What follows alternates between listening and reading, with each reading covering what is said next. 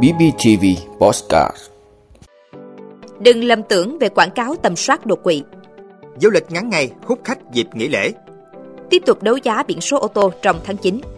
Thí sinh chụp ảnh đề thi tốt nghiệp trung học phổ thông gửi ra ngoài có thể bị khởi tố. Tại sao các quốc gia chạy đua lên mặt trăng? Đó là những thông tin sẽ có trong 5 phút sáng nay, ngày 26 tháng 8 của Bosscat BBTV. Mời quý vị cùng theo dõi. Đừng lầm tưởng về quảng cáo tầm soát đột quỵ. Thưa quý vị, theo bản đồ đột quỵ thế giới, Việt Nam thuộc nhóm những quốc gia có nguy cơ đột quỵ cao nhất thế giới.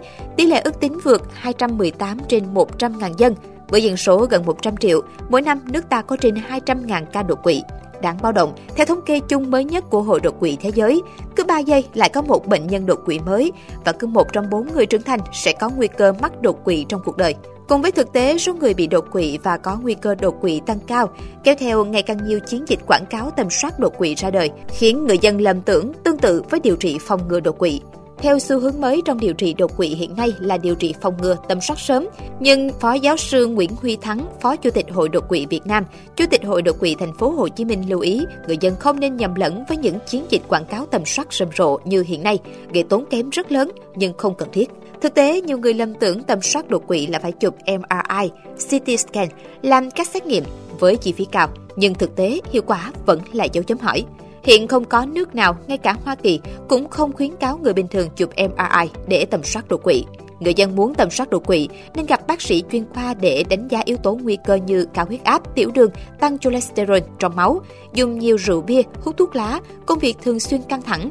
Chỉ cần tầm soát yếu tố nguy cơ cơ bản đơn giản không tốn kém nhiều nhưng mang lại hiệu quả thay vì đi chụp MRI, CT scan như quảng cáo rầm rộ hiện nay. Du lịch ngắn ngày hút khách dịp nghỉ lễ. Thưa quý vị, còn một tuần nữa là đến dịp nghỉ lễ Quốc khánh 2 tháng 9. Với 4 ngày nghỉ liên tiếp, thị trường du lịch năm nay đã ghi nhận dấu hiệu tích cực ngay từ đầu tháng 8. Xu hướng chính vẫn là du lịch nghỉ dưỡng gia đình theo nhóm nhỏ. Các tour trong nước và tour nước ngoài ngắn ngày là lựa chọn hàng đầu của du khách. Dịp nghỉ lễ 2 tháng 9 là đợt nghỉ dài cuối mùa hè. Vì vậy các đơn vị đều đặt nhiều kỳ vọng thu hút khách, đặc biệt là kích cầu du lịch nội địa. Theo ghi nhận thời điểm này, dịch vụ vận chuyển, nhà hàng, khách sạn đang khá ổn về giá, Tuy nhiên so với năm ngoái, giá vé máy bay vẫn cao nên khách du lịch vẫn lựa chọn đi các tuyến đường bộ nhiều hơn so với các điểm du lịch sử dụng đường bay. Ngoài lượng khách đăng ký theo các tour, nhu cầu đi du lịch theo nhóm nhỏ tự túc tăng cao. Các đơn vị lữ hành khuyến cáo du khách nên cẩn trọng với các gói dịch vụ siêu rẻ trên mạng xã hội. Thanh tra Bộ Văn hóa, Thể thao và Du lịch cũng đã đưa ra một số khuyến cáo đối với khách du lịch dịp nghỉ lễ Quốc khánh 2 tháng 9. Khách du lịch cần tìm hiểu kỹ thông tin về các gói du lịch, đặc biệt là các chương trình du lịch, đơn vị du lịch uy tín để có một kỳ nghỉ trọn vẹn. Tiếp tục đấu giá biển số ô tô trong tháng 9. Thưa quý vị, công ty đấu giá hợp danh Việt Nam VPA vừa có thông báo về việc tiếp tục thực hiện phiên đấu giá biển số xe ô tô, phiên đấu giá thứ nhất. Theo thông báo này, đối với 11 biển trong phiên đấu giá biển số xe ô tô ngày 22 tháng 8 không thực hiện được do lỗi kỹ thuật, công ty sẽ đảm bảo giữ nguyên quyền lợi của toàn bộ khách hàng đã nộp tiền hồ sơ, tiền đặt trước, đăng ký tham gia đấu giá các biển số xe ô tô. Các cuộc đấu giá biển số xe ô tô sẽ được VPA tổ chức trong tháng 9 năm 2023. Đồng thời, công ty đấu giá hợp danh Việt Nam sẽ gửi thông báo liên hệ tới khách hàng đã nộp tiền đăng ký tham gia đấu giá để giải quyết theo đúng quy định. Đối với tất cả các biển số ô tô còn lại trong danh sách niêm yết, trừ 11 biển số đấu giá ngày 22 tháng 8, khách hàng có thể tiếp tục đăng ký tham gia đấu giá, tiền nộp hồ sơ, tiền đặt trước cho đến trước thời điểm tổ chức đấu giá 3 ngày. Thí sinh chụp ảnh đề thi tốt nghiệp trung học phổ thông gửi ra ngoài có thể bị khởi tố.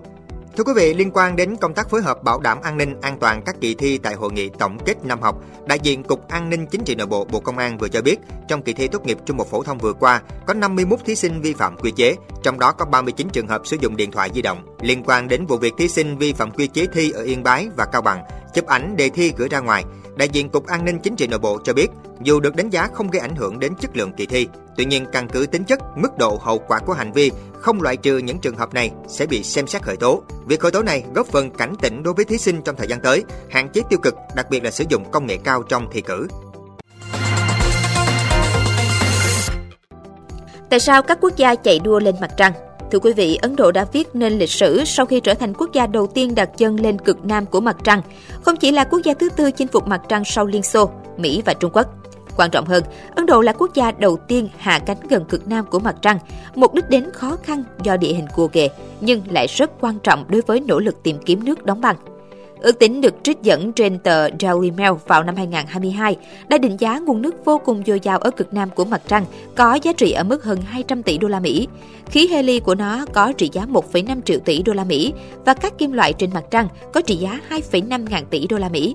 Các nhà khoa học phát hiện ra những phân tử hydroxin bao gồm hydro và oxy trải rộng trên bề mặt mặt trăng và tập trung ở các cực. Chúng không chỉ quan trọng đối với sự sống của con người mà còn có thể được sử dụng làm nhiên liệu tên lửa. Ngoài ra, trên mặt trăng còn có helium 3.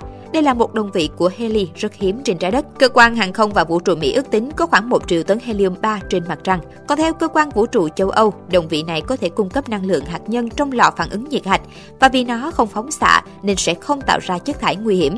28 quốc gia trên thế giới đã ký hiệp định Artemis do Mỹ đứng đầu nhằm mục đích sử dụng không gian hòa bình và hợp tác.